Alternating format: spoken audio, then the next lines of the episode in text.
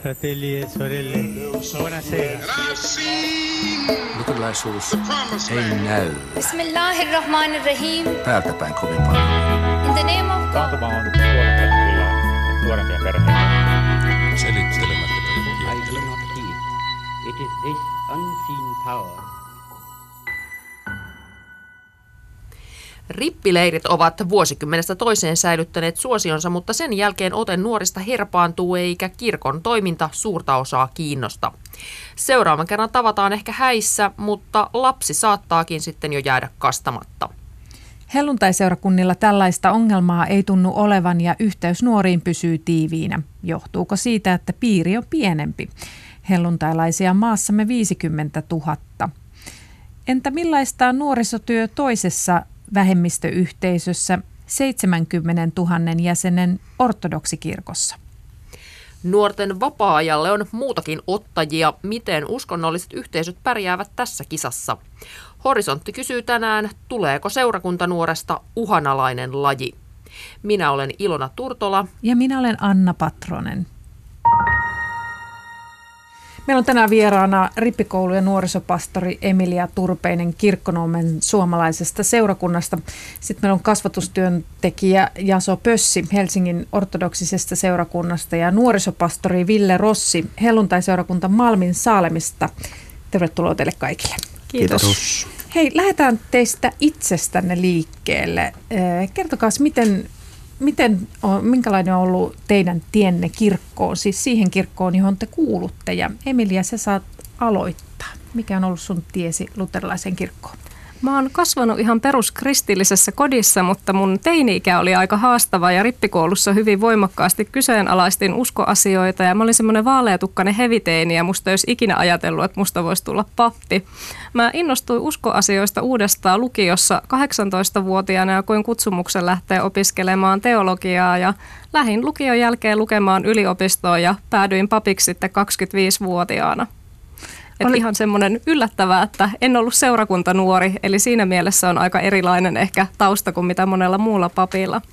Entäs sulla Jaso Pössi? Mikä sun tiesi on ollut ortodoksiseen kirkkoon? No, oma tieni on siinä mielessä tylsä, että, että tuota, vanhemmat on ortodokseja ja koko suku on ortodokseja ja vanhemmat on myös kirkon töissä ollut ja ihan pienestä pitäen vietiin sitten kirkkoon ja siellä sitten kaksivuotiaana olin alttariapulaisena eli ponomarina siellä sitten. Ja siitä sitten lastenleirien kautta kristinoppileirille ja, ja jotenkin se kypsy siitä sitten pikkuhiljaa, että siitä sitten kirjoitusten jälkeen kävin muutamissa pääsykokeissa muun muassa folkloristiikkaa ja sitten luokanopettajan opettajaksi meinasin sitten, mutta sitten oli kuitenkin ne teologisen pääsykokeet tuli, että tämä nyt on se oma juttu, että tämä nyt on kirkastunut siinä määrin, että nyt sitten ollaan, että, että kirkon jäsenyyden kautta sitten myös niin kuin kirkon töihin. Onko sulla ollut missään vaiheessa semmoista vaihetta, että sä olisit kyseenalaistanut isiesi oppia?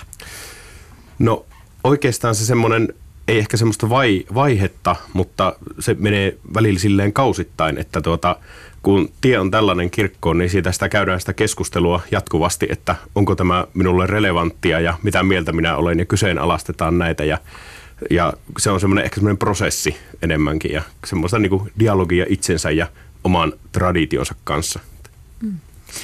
Entä Ville, mikä on sun tiesi?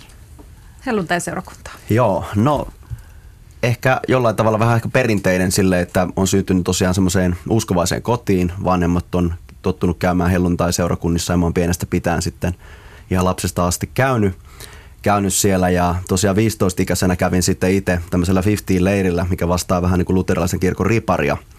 Ja siellä päätin mennä sitten kasteelle ja sitä kautta liityin sitten Helsingin Saalem-seurakuntaan, joka on Suomen isoin helluntai-seurakunta tuossa Hakaniemessä, koska vanhemmat kuulu sinne ja oli jotenkin luonnollista sitten liittyä siihen ja, ja myöhemmin sitten siinä oli semmoinen ehkä vuoden breikki, että tuntui, että ei oikein päässyt mihinkään piireihin sisään ja parin kaverin kautta löysin sitten tieni tuonne Malmille. Ja aloin siellä käymään sitten 2004 vuodesta ää, asti, eli 15 vuotta sitten niin kuin nuorten illoissa ja siinä seurakunnan nuorisotyössä oli vahvasti mukana. Ja viisi vuotta sitten päättivät kysyä mua, haluaisinko mä lähteä vetämään nuorisotyötä sitten tuohon omaan seurakuntaan. Ja aluksi vähän vastustelin, mutta päätin kuitenkin lähteä ja nyt ollaan tässä. Onko sulla ollut koskaan semmoista kyseenalaistamisen vaihetta? Joo, totta kai. Kyllä, kyllä niin kuin nuoruudessa useammankin kerran, että onko tämä vaan niin kuin, äh, vanhempien juttu, mitä mä sitten seuraan, mutta itse asiassa mulla on aika vahva semmoinen uskoontulokokemus viisivuotiaana, jossa niin kuin oma kuolemanpelko lähti kokonaan pois, että se on niin kuin kantanut, kantanut. sanotaan, että 15-ikäisenä oli aika selvää jo sitten, että ei, tämä on se, on se juttu, minkä mä itse valitsen, että vanhemmat on tähän mua vienyt, mutta tämä on mun oma tie ja, ja näin ollaan menty tässä kaikki nämä vuodet. Ollaan kutsuttu teidät studioon tosiaan puhumaan nuorisotyöstä. Teette kaikki työtä nuorten parissa, niin omien kokemusten perusteella, niin millainen mielikuva nuorilla on, on kirkosta tai seurakunnasta, jota edustatte? No ehkä, ehkä sellainen, tota, meidän nuoret, jotka on toiminnassa mukana, niin he on hyvin aktiivisia siinä ja heillä ei ehkä ole, ole semmoisia samanlaisia stereotypioita kuin ehkä niin kuin nuo, nuorilla, jotka välttämättä, joille se ortodoksius ei ole tuttua, vaikka he olisivat ortodokseja. Että siellä se mielikuva saattaa olla, että ehkä vähän ollaan niin kuin Harry Potter-elokuvan kulisseissa, että on parrakkaita kaapuniekkoja siellä hiimailee pitkin maita ja mantuja, mutta tuota, ehkä oma käsitys on sellainen, että ortodoksisuus toisaalta näyttää joltakin semmoista vanhalta ja perinteiseltä. Entä Emilia, millainen mielikuva nuorilla on? Mä sanoisin, että nuoret tulee nykyisin hyvin eri lähtökohdista. Jos on ollut mukana vaikka varhaisnuorisotyössä, niin kirkon toiminta voi olla tuttua, mutta riparille tulee paljon nuoria, joilla kirkon toiminta voi olla tosi vierasta. Aika moni ehkä etukäteen on vähän kyselevällä tai kyseenalaistavalla fiiliksellä, mutta usein näkee riparin lopulla sitä, että he sanoo, että hei, nämä onkin yllättävän kivoja juttuja ja nämä koskettaa omaa arkeen, niin se on kiva huomata, että ollaan päästy nuoria lähelle. Entä Ville, mikä sun kokemus on, että millainen mielikuva nuorilla on? Kyllä mä sanoisin, että positiivinen mielikuva on, että, että helluntai-seurakunnat on aika tyypillistä, että näyttää aika erilaiselta, että onko se pääkaupunkiseudulla tai maa, maa, maaseudulla tai onko ne ulkomailla jossain eri maassa, että on tosi, sillä on yhtä tyypillistä niin kuin fo, formaattia, miten, miten se homma toimii, mutta positiivinen kuva ainakin se, se palaute, mitä itselle on tullut mitä on seurannut, niin, niin ja meillä käy siis paljon sellaisia nuoria, jotka on äh, esimerkiksi heidän koko perhe on uskovainen, mutta myöskin paljon sellaisia, jotka on ainoita sitten – ää, siitä perheestä, jotka on uskossa tai, tai nämä asiat on niin uusia. Että se on myöskin hyvin, hyvin paljon variaatio siitä kävijä, kävijäkunnassa. Niin, eli voiko sanoa, että onko, onko olemassa ihan kaikilla teillä kolmella, onko olemassa mitään tämmöistä tyypillistä ö, nuorta, joka teidän toimintaa hakeutuu? Mä sanoisin, että ei voi olla ehkä semmoista ihan tyypillistä nuorta, mutta ehkä niin kuin huomaa sen, että niin kuin kirkossa yleensä niin naisistuu porukkaa, että aika monet seurakuntanuorista on tyttöjä, ja moni heistä on ehkä sitten lähtenyt mukaan toimintaan rippikoulun jälkeen. Moni heistä hakeutuu isosta toimintaa ja sitä kautta tulee mukaan sitten nuorten toimintaa. Hei, tuohon pitääkin tarttua. Miten teille, Jaso, onko suuri osa toiminnan osallistujista tyttöjä? Joo, kyllä on, että kuuntelit ihan täysin oikeastaan samalta. Kuulostaa siltä, että ainoa ero, että meillä ei ole isosia, meillä on leiriohjeja, mutta ihan täysin niin kuin yksi yhteen, että aika semmoista paljon nuoria naisia tulee, tulee niin kuin toimintaan siinä oman kristioppileirin eri kriparin jälkeen siinä sitten 15 ikävuoden korvilla sitten, että sikäli kyllä ihan sama meininki. Entäs teillä? No meillä on itse asiassa aika 50-50, että kyllä niin kuin nyt on havaittavissa. Silloin kun mä itse kävin, kävin omaa nuoruuttani tuolla Malmilla ja kasvoin siellä nuorten illoissa, niin meillä oli itse asiassa silleen toisinpäin, että me oli törkeästi poikia ja sitten vaan joku viisi tyttöä mitä kaikki vähän niin kuin sitten havitteli, että olisiko tässä sitä morsmaikkua, mutta, mutta nyt on tilanne aika 50-50 meillä, että ihan, ihan käy nuoria, nuoria tyttöjä, nuoria poikia, ihan, tota, ihan sanotaan, että tämmöinen tyypillinen nuori ei välttämättä osaisi ulkoa päin yhtä ajatella, että on niin kuin millään tavalla hengellisiä asioihin päin kiinnostunut tai uskovainen. Osaatteko te analysoida sitä, että mistä johtuu tämä, että, että, että tulee nimenomaan tyttöjä ortodoksiseen ja luterilaiseen kirkkoon? Joo, tämä on täysin semmoinen oma spekulaatio, mutta ehkä sitten kuitenkin se, koska se 15 vuoden ikä semmoinen, että tytöt hän tunnetusti kypsyy nopeammin ja ehkä he niinku rupeaa tämmöiset uskoasiat kiinnostamaan ja prosessoi. Poj, pojilla taas se voi olla, että se tulee niinku vähän myöhemmin. Tämä, että jos mun pitäisi joku syy, niin mä miettisin kyllä, että se olisi niinku tämmöinen. Entä sä oot Emeli miettinyt tätä näin? Mä ajattelisin, että yksi varmaan mikä näkyy meillä niin on se, että tytöthän on aika aktiivisia monesti muutenkin, että monella meistä seurakunnan nuorisotyöhön osallistuvista nuorista niin on muutenkin sitä elämää, eli nuoret harrastaa paljon, heillä on vapaa-ajalla paljon tekemistä, ovat koulussa aktiivisia ja kiinnostuneita, niin mä sanoisin, että se näkyy myös tässä, että tytöt on monesti innokkaampia, ehkä myös siksi olemaan seurakunnan toiminnassa mukana. Ja samahan näkyy myös aikuisilla sit seurakunnan toiminnassa, että naiset osallistuu aktiivisemmin kuin miehet. Mm, mitä helluntai-seurakunnassa on tehty toisin sitten, kun siellä on poikikin? Se on hyvä kysymys. Kyllä mä uskon, että siinä on, siinä on se, että jos on, jos on paljon niin kuin, jos on muitakin poikia, niin poikia on helpompi tulla sitten, että ei ole niin se ainoa kundi siellä. Ja pojat tekee poikia juttuja, että siellä on semmoiset, jotka pelaa jotain Fortnitea tai, tai pelaa fudista tai tekee, meilläkin on semmoisia paljon jätkiä, jotka tekee musiikkia, räppiä tai jotain muuta, niin se, se vetoo sitten myöskin toisiin ja, ja tota, samoin tytöissä, että on tytön tyttöjen jutut, pojilla on poikien jutut ja mä uskon, että siinä on jotain semmoista. Nyt esimerkiksi kun oltiin viikko Espanjassa, niin kyllä siinäkin oli jakauma semmoinen toisaalta, että meillä oli niin kuin neljä, neljä jätkää ja sitten kymmenen, kymmenen naista siinä, että kyllä se niin kuin meillekin on pikkusen kallellaan sinne, sinne tota, ää, tyttöjen puolelle, mutta, mutta niin kuin huomaa, että on tasottumassa tässä kuitenkin. Mm. Tässä on jo muutaman kerran mainittu ripari, rippileiri, niin puhutaan nyt sitten vähän leireistä seuraavaksi. Tosiaan aloitetaan nyt tästä Evlut-kirkon rippileiristä, rippikoululeiristä. Se on tosi suosittu, pitää pintansa vuosista toiseen, niin Emilia, miksi ripari on niin suosittu? Mitä sä ajattelet? Mä ajattelen, että se on ihan sellaisenaan käsite ja miettii, että monelle on se, että omilta vanhemmilta tulee tieto siitä, että hei me ollaan aikanaan käyty ripari. Voi olla, että nuori menee rippileirille samaan paikkaan, missä ehkä oma vanhempi on käynyt rippileirin ja se on kuitenkin ikäluokkaa yhdistävä kokemus. Moni kuulee vanhemmilta kavereilta siitä ja se on semmoinen, mitä ehkä sitten jo odotetaankin, että mille leirille pääsee ja kenen kaverin kanssa. Aika monella nuorella innostaa myös tieto konfirmaatiopäivästä ja kaikesta siihen liittyvästä. No teillä ortodokseilla on näitä kripareita.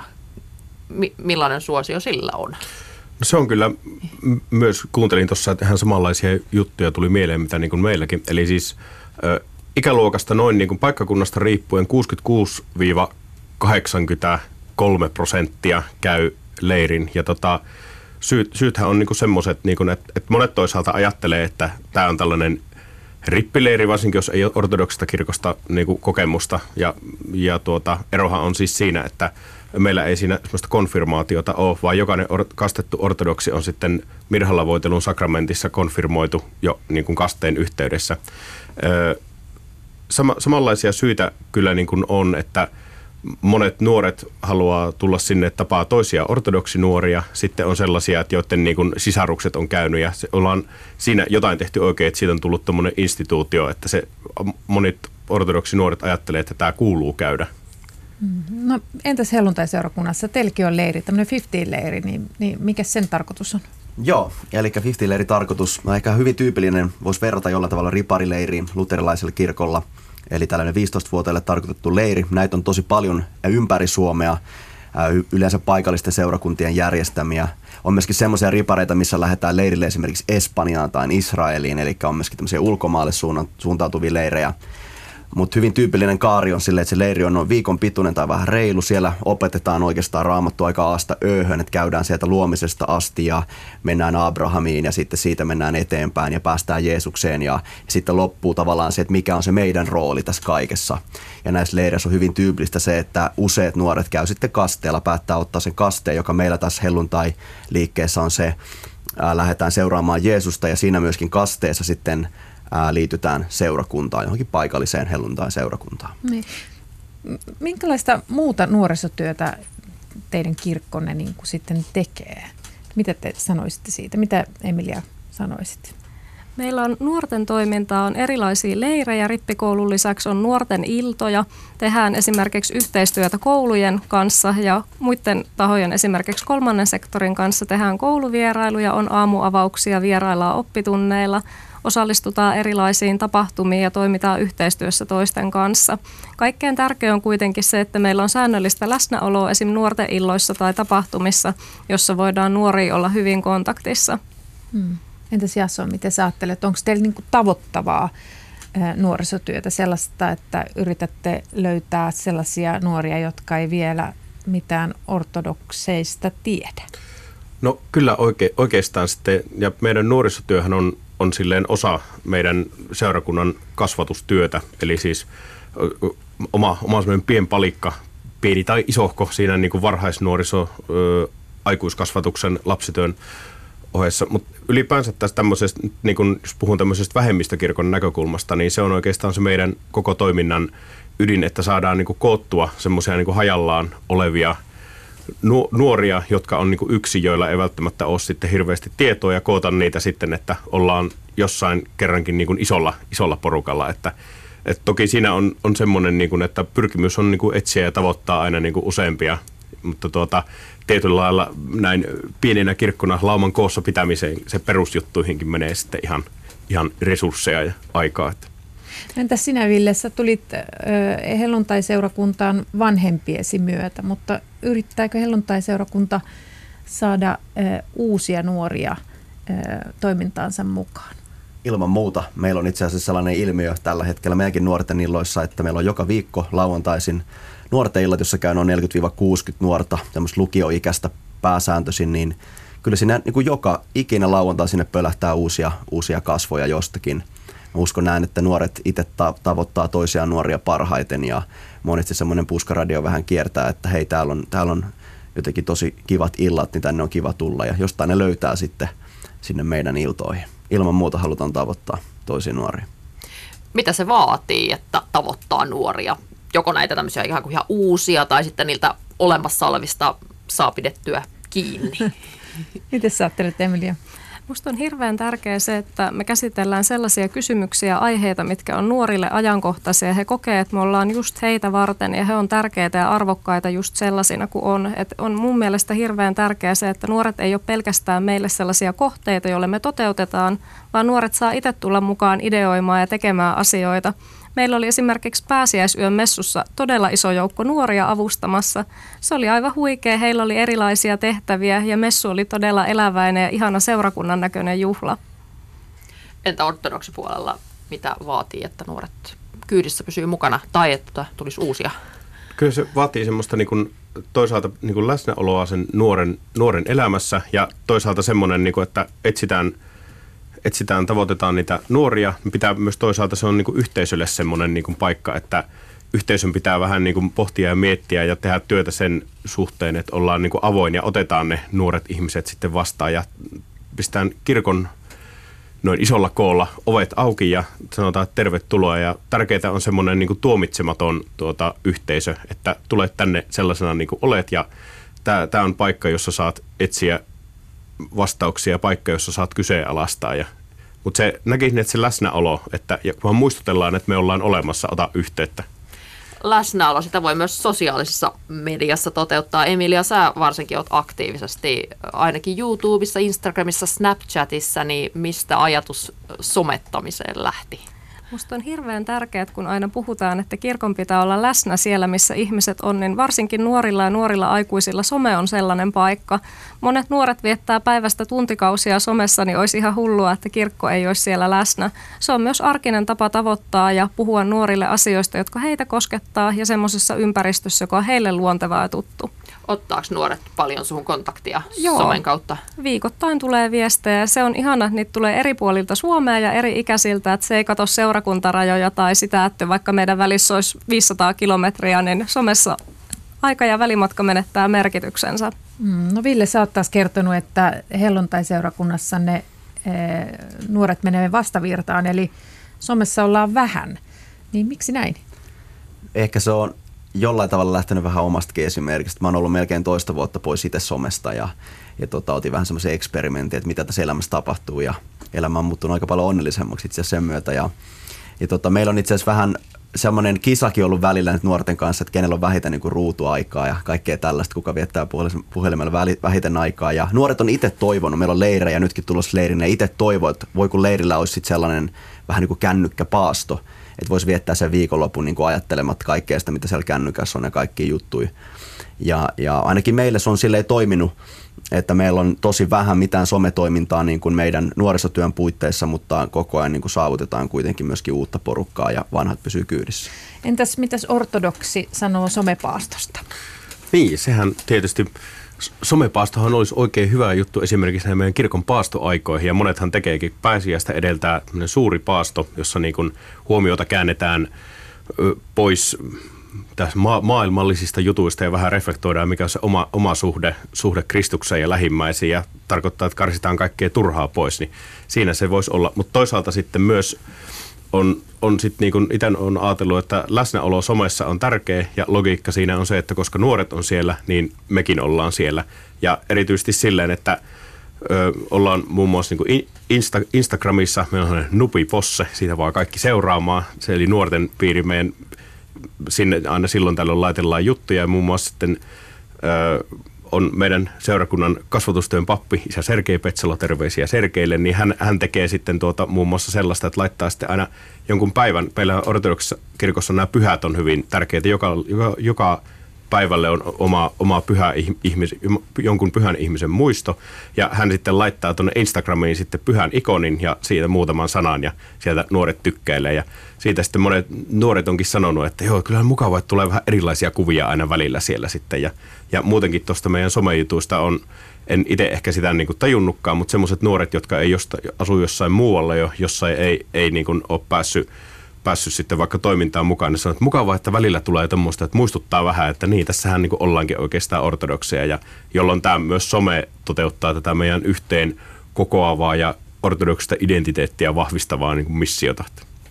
Puhutaan seuraavaksi nuorten osallistumisesta, osallistumisesta vielä vähän tämmöistä ikään kuin astetta virallisemmalta taholta. Eli tota, tällä viikolla tosiaan kirkolliskokous kokoontui Turussa ja siellä yhtenä asiana oli esitys nuorten osallisuuden lisäämisestä kirkon hallinnossa. Ja toisin sanoen siis halutaan, että kirkon päätöksenteossa kuullaan enemmän nuoria.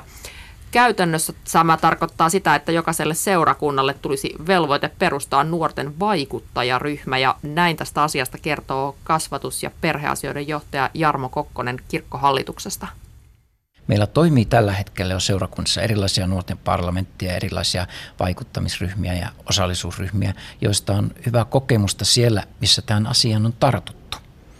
Eli nuoria voidaan kuulla seurakuntaneuvoston, kirkkoneuvoston, kirkkovaltuuston työskentelyyhteydessä hyvin niin kuin erilaisilla tasoilla, että, että sehän on sitten työntekijöistä ja kirkkoerastakin, että missä kohtaa ja millä tavoin nuorten kanssa kannattaa niin palaverata sillä tavalla, että siinä vältetään turhaa pönäkkyyttä ja virallisuutta ja sellaista jäykkyyttä, jota hallinnollisessa työskentelyssä on aina. Mutta olennaista on se, että nuorille syntyy kokemus siitä, että heitä kuullaan, heistä ollaan kiinnostuneita ja niitä asioita, jotka on heille tärkeitä, viedään eteenpäin ja he itse osallistuvat myös sitten totta kai näiden asioiden niin eteenpäin viemiseen ja seurantaan ja tapahtuu sitä, mitä nuoret haluavat. Miksi tähän asiaan on havahduttu nyt, eli että halutaan vahvistaa nuorten osallisuutta? Tosiaan täällä on paljon historiaa ja kirkolliskokous on käsitellyt myös tätä asiaa monia kertoja. Siitä tulee niin tämä kokemus tähän liittyen, että tarvitaan tällainen velvoite, koska osa seurakunnista on ikään kuin vapaaehtoisesti ja hyvien kokemustensa kautta tähän tarttuneet. Ja sitten on niitä seurakuntia, joissa on nähty, että ei nuoria kiinnosta tällaiset asiat. Että, että nuorethan tuolla netissä ja verkossa ja niillä on omat systeeminsä, niitä kiinnosta nämä hallinnollista eikä vaikuttamiseen liittyvät asiat. Ja tämä on totta vain osittain. Osa nuorista haluaa vaikuttaa seurakunnassa tässä maailmassa. Ja nyt me tiedämme nuorisoparometrin pohjalta ja muutoinkin tutkimusten kautta, että nuorten vaikuttamishalu on kasvussa – Ilmastokysymys on tietenkin siitä yksi niin kuin kirkkain esimerkki, mutta muutoinkin nuorten halu osallistua ja vaikuttaa on kasvussa.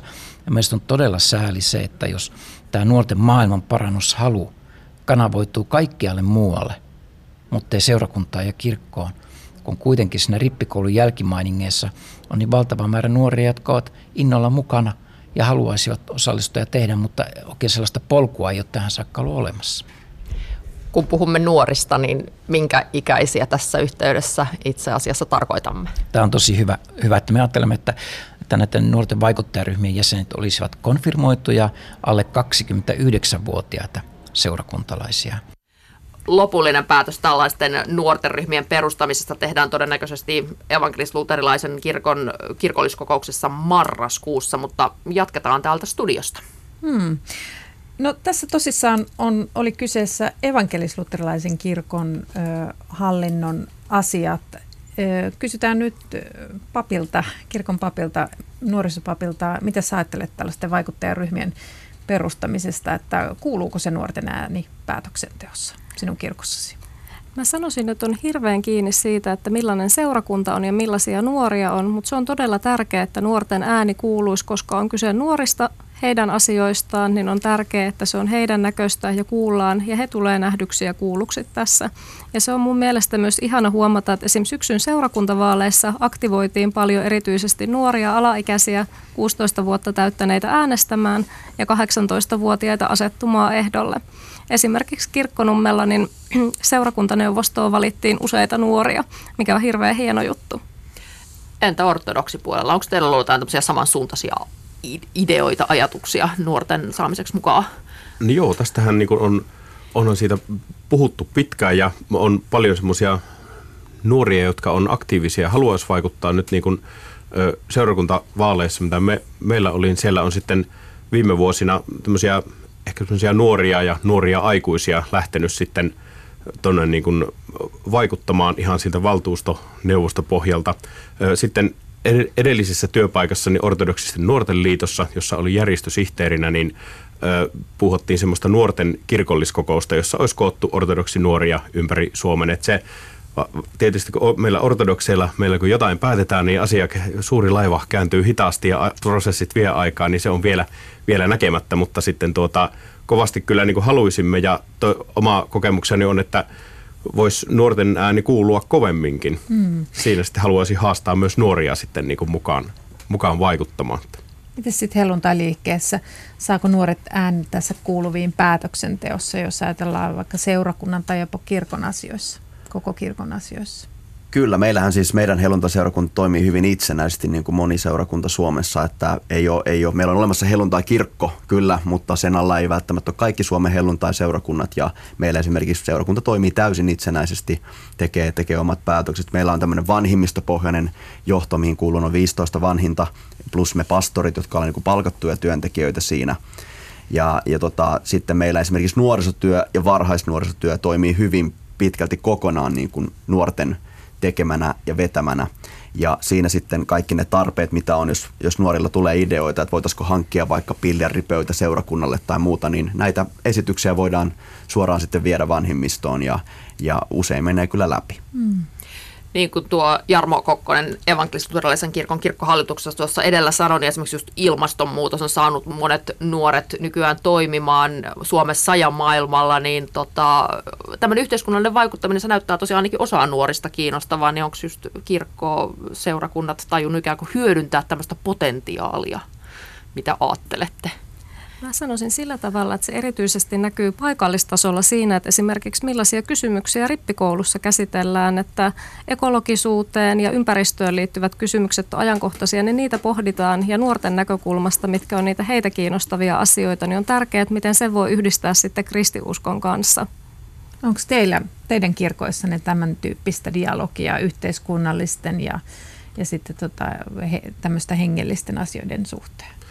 No oikeastaan kyllä joo, ja sikäli meillä on myös samoja elementtejä siellä, että me ollaan niin kristioppileirin opetussuunnitelmaan niin on kuullut ekologiset ja yhteiskunnalliset kysymykset, ja nimenomaan se, että vähemmistökirkon ongelmaksi voi tulla se liian tiivis sisäinen identiteetti, että ollaan keskenämme jossakin ja meillä on kivaa täällä, mutta sitten unohdetaan se muu maailma, että meidän kasvatustyössä on myös niin kuin tavoitteena, että kasvatetaan myös semmoisia yhteiskunnallisia vaikuttajia ja keskustelijoita, jotka on ortodokseja, mutta ovat sen lisäksi niin kuin osana yhteiskuntaa. Ja tämmöiset ekologiset kysymykset on tietysti meidän hyvin niin kuin lähellä sydäntä. Meidän tuo Istanbulissa vaikuttava ekumeninen patriarkka hänet hän tunnetaan niin kuin nimenomaan vihreänä patriarkkana, koska hän on mukana tämmöisessä luonnonsuojelu- monessa luonnonsuojelualoitteissa toiminnassa, kansalaisvaikutuksessa ja niin, niin edelleen, niin jotenkin tämä ekolo, ekologia erityisesti on. Ja toki mitä nyt niin kuin nuorten kanssa on puhunut, niin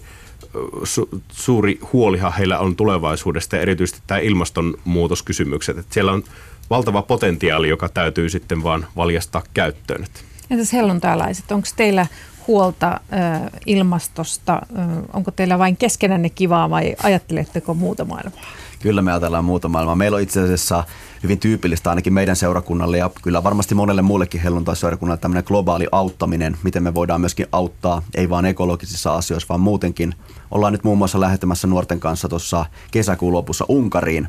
Lähdetään sinne Sopronin kaupunkiin ja pidetään siellä tämmöinen ää, lastenleiri romani orpolapsille, eli jotka asuu lastenkodissa, niin pyritään järjestämään heille sitten leiriä.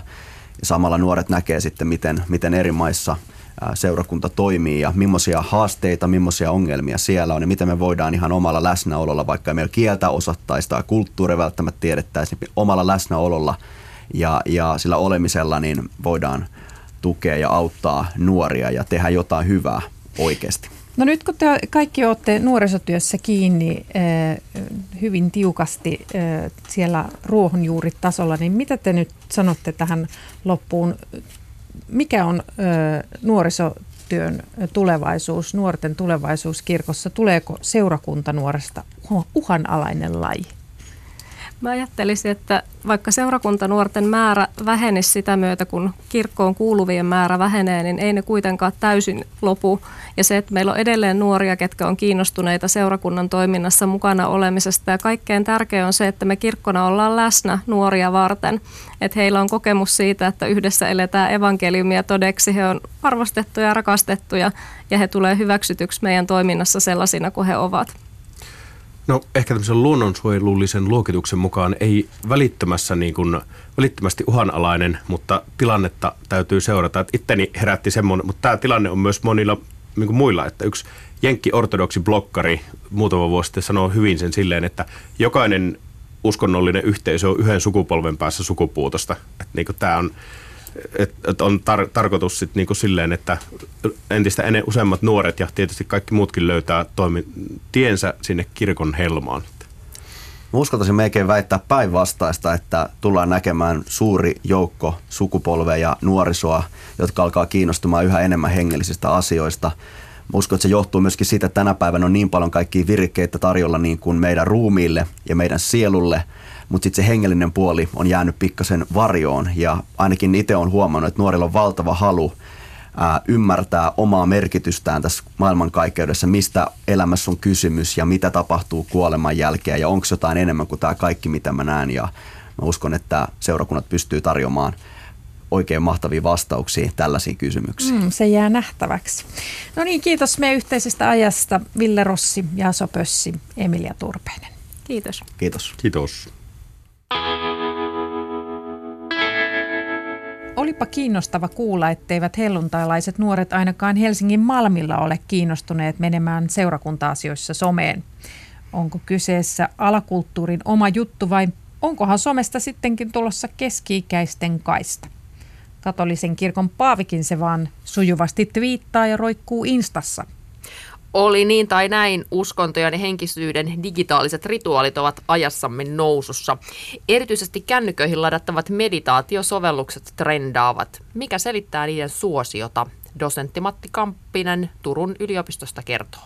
No, ne ovat yksi osa oikeastaan tämmöistä niin kuin digitaalisen uskonnon alati vahvistuvaa ja kasvavaa kenttää, jossa sitten mitä erilaisimpia elämänalueita digitaalisen teknologian avulla sitten viedään – viedään askel eteenpäin. Että ihan samalla tavalla kuin meille on tarjolla kuntoilu, ruoanlaitto, lastenhoito, ohjelmia, applikaatioita, niin samalla tavalla meillä on sitten mietiskely ja muita ohjelmia tarjolla ja tuota, ylipäänsä esimerkiksi henkisyyden rakentamista ja eteenpäin viemistä. Mitä kiinnostavaa niissä havaitset uskontotieteilijänä? No, se mikä niissä on, on kiinnostavaa on, on tietysti se, että että niissä sovelletaan tuommoista niin sanottua teknologista imperatiivia, mitä elämä, muillakin elämän alueilla. Eli että ajatella teknologian avulla voidaan niin kuin viedä itseämme eteenpäin.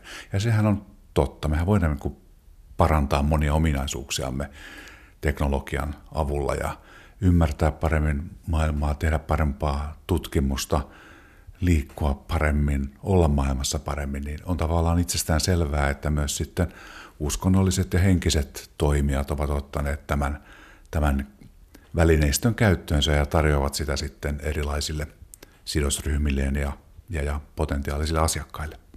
Sano joku esimerkki tällaisesta meditaatiosovelluksesta, joka on nyt kovassa huudossa. No varmaankin Insight Timer on yksi tällainen meditaatiosovellus, jonka saa myös sitten mobiiliapplikaationa. Eli se tarjoaa sitten erilaisia tapoja hiljentymiseen ja mietiskelyyn ja, ja semmoisen yleisen ohjeistuksen siitä, että mitä erilaisia asioita näillä elämänalueilla voi tehdä.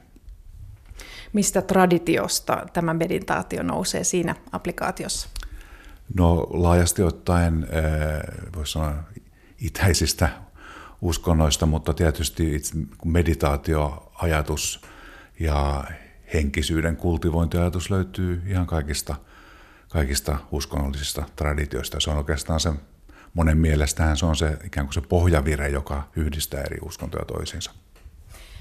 Dosentti Matti Kamppinen Turun yliopistosta. Synnyttääkö tämä uudenlainen media uudenlaisia uskonnollisia tapoja, rituaaleja? No joo, se onkin jännä asia. Sitä on tutkittu aika paljon tuolla digitaalisen uskonnon puolella, että, että se tavallaan yhtäältä se niin vahvistaa tämmöistä yksityistymistä tai sitä, että uskontoa ja henkisyyttä harjoitetaan yksin, että, että tarvitse muuta kuin oman itsesi ja sen applikaation. Ja tuota, no, niin se on sillä sitten valmis, mutta toisaalta se on tuonut sitten mukanaan vahvistuvaa yhteisöllisyyttä, sitä, että sitten siellä verkossa tällainen verkkoheimo tekee samoja asioita ja jakaa siitä kokemuksia ja muodostaa tämmöisiä uus, uudenlaisia yhteisöjä, että siinä on, siinä on monen eri suuntaan tätä veto- ja työntövoimaa. Entä mitä ajattelet siitä, että uskonnon harjoittajasta onkin kovaa vauhtia tulossa kuluttaja? Nämä sovelluksethan ovat hyvä ansaintakeino. No niin, tietysti se on vähän näkökulmakysymys, että, että tietysti osa tieteilijöistä, ihmistieteilijöistä on sitä mieltä, että totta kai me olemme kuluttajia, te, teimme sitten mitä tahansa. Ja tavallaan niin kuin ihmisen elämän eri osa-alueita voidaan aika hedelmällisestikin tarkastella kuluttamisen eri muotoina, eli, eli mitä, mitä hyötyjä me haemme ja, ja, ja mihin me investoimme aikaamme ja, ja, tuota, ja minkälaisia hyödykkeitä meille, meille tarjotaan ja millä tavalla meidän huomio saadaan kiinnitettyä erilaisiin asioihin ja millaista tarjontaa on ja mitä, miten yhteisöt erityisesti brändäävät itseään, jotta sitten kuluttajan olisi helpompi heidät, heidät löytää. Tämä on vähän tämmöinen kanssa niin näkökulma kysymys, että, että tuota, millaisena sitten ihmiselämä nähdään ja tämmöinen kuluttaja keskeinen näkökulma on yksi hyvin keskeinen myös niin kuin tutkimuksessa, että ei siinä, se on yksi näkökulma muiden joukossa. Dosentti Matti Kamppinen Turun yliopistosta. Millaisen haasteen tällainen portaalien, applikaatioiden ja sosiaalisen median maailma tuo sitten perinteisille kirkoille ja uskonnoille? Pärjäävätkö nämä perinteiset uskonnolliset instituutiot ollenkaan näissä? No näyttävät pärjäävän aika hyvin, että, että kyllä he tuottavat näitä palveluita, joita, joita sitten muutkin yhteisöt eh, tuottavat ja meidän täytyy tavallaan niin kuin toimia, toimia samanlaisilla kontaktipinnoilla asiakkaisinsa kuin, kuin, kuin muidenkin yhteisöjen, että, että tietysti varakkaat uskonnolliset yhteisöt ovat, ovat siinä sitten jonkin verran etu, etusijalla tai etuasemassa, etulyöntiasemassa, että heillä on varaa että, sitten siihen panostaa kunnolla. Toisaalta sitten on niin, että, että osa tämmöisistä hyvin uusista, vaikka henkisistä liikkeistä tai mm, muista, niin ovat sitten jo, niin, jo lähtökohtaisesti niin diginatiiveja, että heille se on ikään kuin luontevaa ja helppoa toimia kyberavaruudessa ja tarjota niin sanottuja kyberspirituaalisia palveluita. Jos otetaan esimerkiksi katolisen kirkon paavi, millainen ja paavi on? Joo, tässä meidän viimevuotisella digitaalisen uskonnon kurssilla yksi opiskelija selvittikin paavin sosiaalisen median läsnäoloa. Ja, ja Paavi toimii aktiivisesti sekä Twitterissä että Instagramissa tämä nykyinen Paavi Franciscus. Ja, ja, tuota, ja, ja niissä on sellainen mielenkiintoinen piirre, että tämä opiskelija sitten omassa projektissaan sitä, sitä selvitti, että Paavin Twitterit ovat pääsääntöisesti hyvin yleisluontoisia ja ne tulevat yleensä vielä samaan kellonaikaan. Eli siinä on sitten muutama muukin tutkija arvellut, että siellä on, siellä on työryhmä, joka työstää paavillisia twiittejä. Mutta aina välillä Paavi ottaa sitten ilmiselvästikin itse kantaa joihinkin asioihin. Ja ne tulevat yleensä eri kellonajalla ja ne koskevat joitakin konkreettisia asioita. Mutta tämä on ollut pääsääntöisesti kuitenkin ovat tämmöisiä yleisiä. Paavin Twitter-tilillä on runsaasti seuraajia. Mitä niitä nyt oli? 17,7 miljoonaa. Paavi itse ei seuraa ketään muuta kuin itseään. Eli hänellä on nämä omat, omat erikieliset tilinsä, joita hän sitten, sitten seuraa. Eli, eli tässä mielessä ovat, ovat kovin suosittuja. No, tämän samaisen opiskelijan hienossa projektissa kävi ilmi, että, tuota, että Paavin Instagram-profiili on sitten jonkin verran erilainen. Että siinä, siinä on sitten enemmän tämmöistä spontaaniutta ja, ja myös sitten, niin kuin voisi sanoa, vähemmän tämmöisiä oppikirjamaisia asetelmia, että kuvitusta voi olla just Paavin reissuilta lentokoneesta tai kun hän käyskentelee jotakin käytävää pitkin ja, ja, tuota, no niin, ja siinä on semmoinen, voisi sanoa, ehkä persoonallisempi ja, ja tuota, no niin, jotenkin ihmismäisempi lumo siinä, sillä tilillä. Mutta selvästikin niin molemmat, ja kuten koko some presence Paavin kohdalla, niin on ilmiselvästi brändättyä ja designattua ja, ja, ja huolella tehtyä. Eli Paavi ei ota omalla älypuhelimellaan selfietä Instaan? Joo, ei, ei näyttäisi ottaa, että, että kyllä siinä on, on kuvaajat mukana, jotka sitten näitä kuvia ottavat. Hyvää huomenta kaikille. Aloitamme tämän päivän työskentelyn. Täysistunto alkaa. Plenum inlees. Evankelis-luterilaisen kirkon ylinpäättävä elin kirkolliskokous kokoontui siis tiistaista perjantaihin Turussa. Arkkipiispa Tapio Luoma veti avajaispuheessaan rajaa varsin napakasti rakentavan kansallisuusajattelun ja ongelmallisen nationalismin välille ja totesi, ettei suomalaisten hyvinvointi voi perustua viholliskuviin. Isänmaallinen ihminen arvostaa isiensä ja äitiensä työtä ja saavutuksia, mutta tekee sen halveksimatta muita, jotka hekin toivovat lastensa parasta. Kodin, uskonnon ja isänmaan hyvinvointi ei voi koskaan perustua eristäytymiseen, kaunaan, viholliskuviin tai oman erinomaisuuden korostamiseen muiden ihmisten, muiden kansanryhmien tai muiden kansakuntien kustannuksella.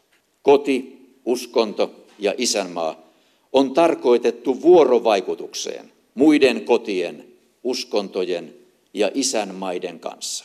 Nyt tarvitaan tällaista tajua suomalaisuudesta ja Suomesta. Ja sitten pari poimintaa päätöksistä. Suomen evankelisluterilaisen kirkon hiippakuntarajoihin tulee muutoksia vuoden 2020 alusta. Kirkolliskokouksen päätöksen mukaan hiippakunnat muodostetaan jatkossa niin, että ne vastaavat maakuntarajoja. Päätös syntyi pitkällisen keskustelun jälkeen ja äänin 77-31. Kirkko aikoo myös keventää kummiuden vaatimuksia. Jatkossa kastettavalle lapselle riittäisi yksi kummi, kun nykysäännösten mukaan tarvitaan kaksi kummia. Taustalla on ajatus siitä, ettei lapsen kastaminen jäisi ainakaan siitä kiinni, ettei lapselle löydy kahta kirkkoon kuuluvaa kummia. Horisontti jälleen ensi viikolla. Tämän ohjelman voit kuunnella Yle Areenassa, missä vain ja milloin vain.